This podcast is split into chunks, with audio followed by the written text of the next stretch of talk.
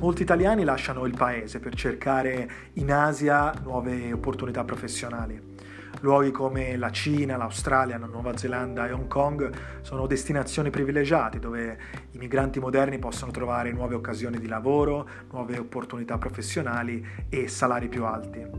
Spesso però tralasciano delle questioni importanti, per esempio il trattamento sanitario adeguato o l'accumulazione della propria pensione o l'educazione dei loro figli. Queste sono tutte questioni che tratteremo nel podcast di Asia Risparmio. Io sono Alessandro e questo è il mio prossimo episodio.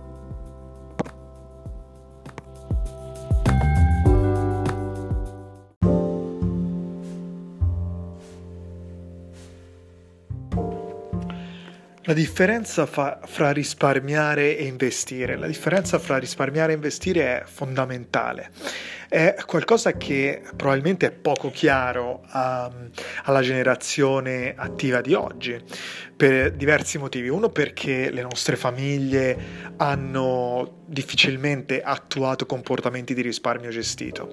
Gli italiani sono conosciuti come eh, buoni risparmiatori, hanno un tesoretto abbastanza rilevante all'interno del contesto europeo che tra l'altro a più riprese ha anche salvato l'Italia da uh, sorti economiche paragonabili a quelle della Grecia o della Spagna. Uh, quindi il, quello che gli italiani sono stati in grado di accumulare uh, è stato diciamo così un cuscinetto, un airbag finanziario che è stato molto utile all'Italia. Tuttavia Uh, per quanto riguarda la crescita finanziaria del nucleo familiare o del singolo individuo, uh, tenere i propri soldi in banca è una forma di risparmio che di fatto non è uh, risparmio vero e proprio, ma si tratta soltanto di accumulo. Qual è la, disper- la differenza fra risparmio e accumulo? Accumulo è il semplice deposito dei propri soldi extra in banca. Quando in pratica si prende il salario non si spende tutto, una parte va nelle spese, l'affitto, i trasporti, le cene fuori, la palestra e via dicendo, la parte che non si spende finisce in banca e si accumula quello che c'è già. Uh, questo tipo di pratica non produce valore, produce soltanto liquidità, liquidità che può essere utilizzata come airbag finanziario, come fondo di uh, emergenza per spese impreviste ma che di fatto non crea rendite, non crea pensioni, non crea ammortizzatori finanziari, non crea assicurazioni. In una parola sola non crea asset, non crea patrimonio, di conseguenza non crea ricchezza. Questo è uno dei, uh, degli equivoci più comuni, quello di identificare la ricchezza con il conto in banca di una persona. Quella persona deve avere un conto in banca molto gonfio. In realtà non è così. Solitamente le persone ricche o le persone che vengono identificate come ricche non hanno un conto in banca molto gonfio perché lasciano in banca soltanto la liquidità che serve a loro come fondo di emergenza. La loro ricchezza in realtà sta negli asset, cioè nel, nel prelevare i propri soldi da un conto bancario dove non moltiplica valore, dove non capitalizza, e metterli invece in fondi dove eh, il, il capitale si moltiplica, dove si accresce di valore nel tempo, dove capitalizza, dove li rende più ricchi. È, è proprio da lì che nasce la loro ricchezza in fondo, dall'aver utilizzato utilizzato in maniera costruttiva i propri risparmi e di averli messi in luoghi dove dal punto di vista finanziario crescono di valore. Uh, solitamente lo fanno nel lungo termine con un margine di rischio basso, così si creano le fondamenta della propria ricchezza ed è questa la differenza sostanziale fra accumulo e risparmio gestito. Il risparmio gestito comprende tutto quell'insieme di dispositivi finanziari, di prodotti finanziari che permette al Uh, tuo capitale di crescere di valore, mentre l'accumulo in banca di fatto perde valore. Uh, anche lì è una, uh, un equivoco abbastanza interessante quello di considerare la ricchezza come l'accumulo in banca, quando in realtà l'accumulo in banca di fatto è dispersione di ricchezza, perché come sappiamo a parte i, i costi del, del, conto corrente bancario che solitamente non sono molto alti, ma se si considera l'inflazione nel tempo erode gran parte del nostro capitale bancario e eh, quindi eh, non permette a questi soldi di aumentare la propria ricchezza. Inoltre eh, c'è anche un altro discorso da fare, il, il capitale più... Uh, più grande, il costo più grande che si paga a tenere il capitale fermo nasce dal, dal costo opportunità, cioè dal fatto di uh, non mettere al lavoro questi capitali. In pratica per ogni anno, per ogni mese o settimana che lasci il tuo capitale fermo, di fatto uh, togli al tuo capitale la possibilità di crescere di valore. E questo significa che um, eh, rimanendo fermo per esempio non, non, ha prodotto interessi, non ha prodotto dividendi, non ha prodotto valore. Quindi potremmo dire in maniera molto semplice che il costo opportunità che si paga a tenere il capitale fermo in banca è il non avere una renta futura, il non avere una pensione. Se non avrai una pensione, se non avrai abbastanza risorse in futuro, quello sarà il prezzo che avrai pagato, il costo che avrai pagato per aver tenuto il capitale troppo fermo. Quindi questo è l'accumulo. Il risparmio gestito, come abbiamo detto, è, è diverso, è mettere il proprio capitale o parte di esso in prodotti finanziari in cui il valore salga nel tempo, generalmente nel lungo termine.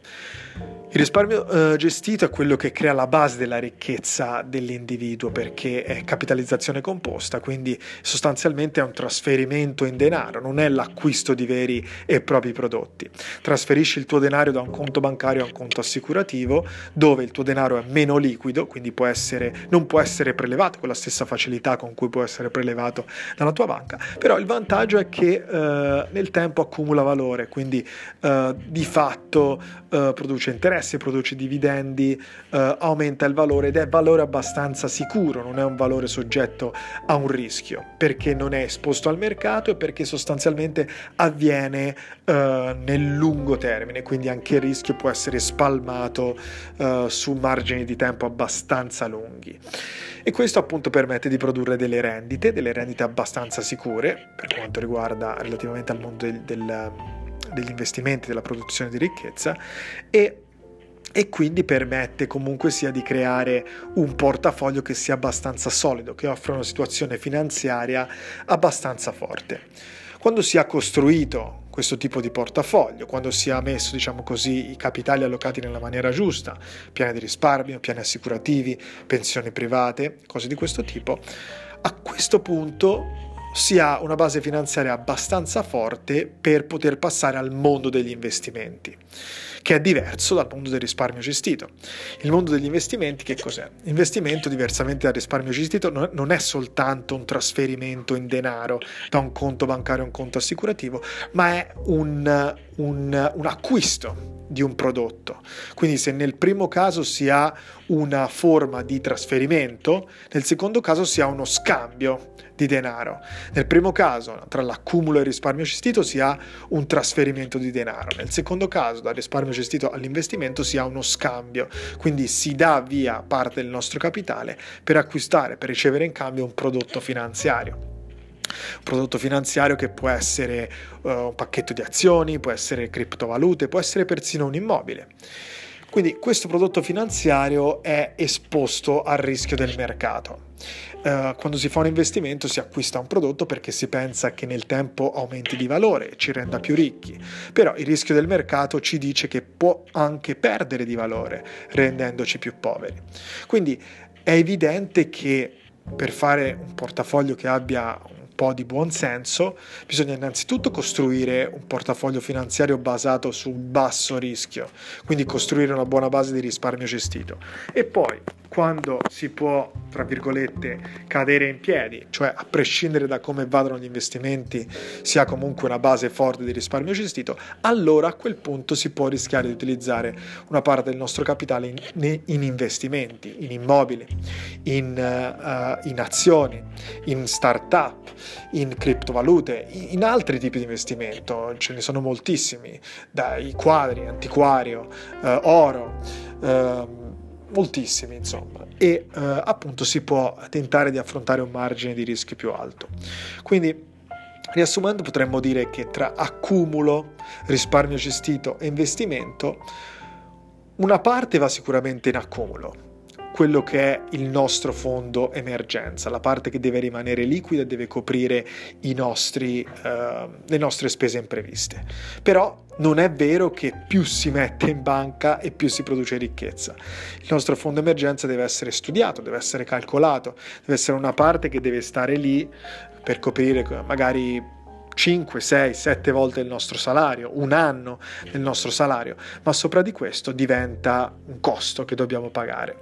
E tutto questo deve finire, la parte extra deve finire nel risparmio gestito, costituire le fondamenta del nostro portafoglio, proteggere la nostra ricchezza, moltiplicare il nostro capitale finire in fondi privati che garantiscano creazione di ricchezza sul lungo termine a basso rischio e a quel punto quando abbiamo fonda- delle fondamenta, delle basi abbastanza forti nel nostro portafoglio, possiamo utilizzare parte extra del nostro capitale che giunge nelle nostre casse in investimenti.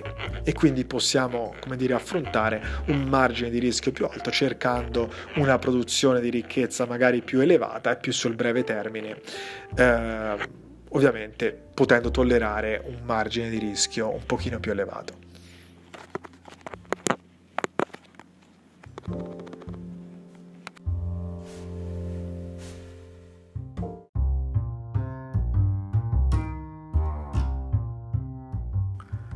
Questo era un altro episodio del podcast di Asia Risparmio. Spero che ti sia piaciuto e tu ne abbia tratto informazioni utili. Se vuoi saperne di più oppure vuoi fare una chiacchierata in privato, contattami con un messaggio su LinkedIn. Mi trovi sul profilo Alessandro Meccheri, scritto Alessandro M-E-C-C-H-E-R-I, Meccheri. Oppure puoi partecipare alla mia newsletter, puoi venire sul mio sito asiarisparmio.com e lasciare la tua email. In ogni caso spero di sentirti presto al prossimo episodio del podcast di Asia Risparmio. Ciao ciao!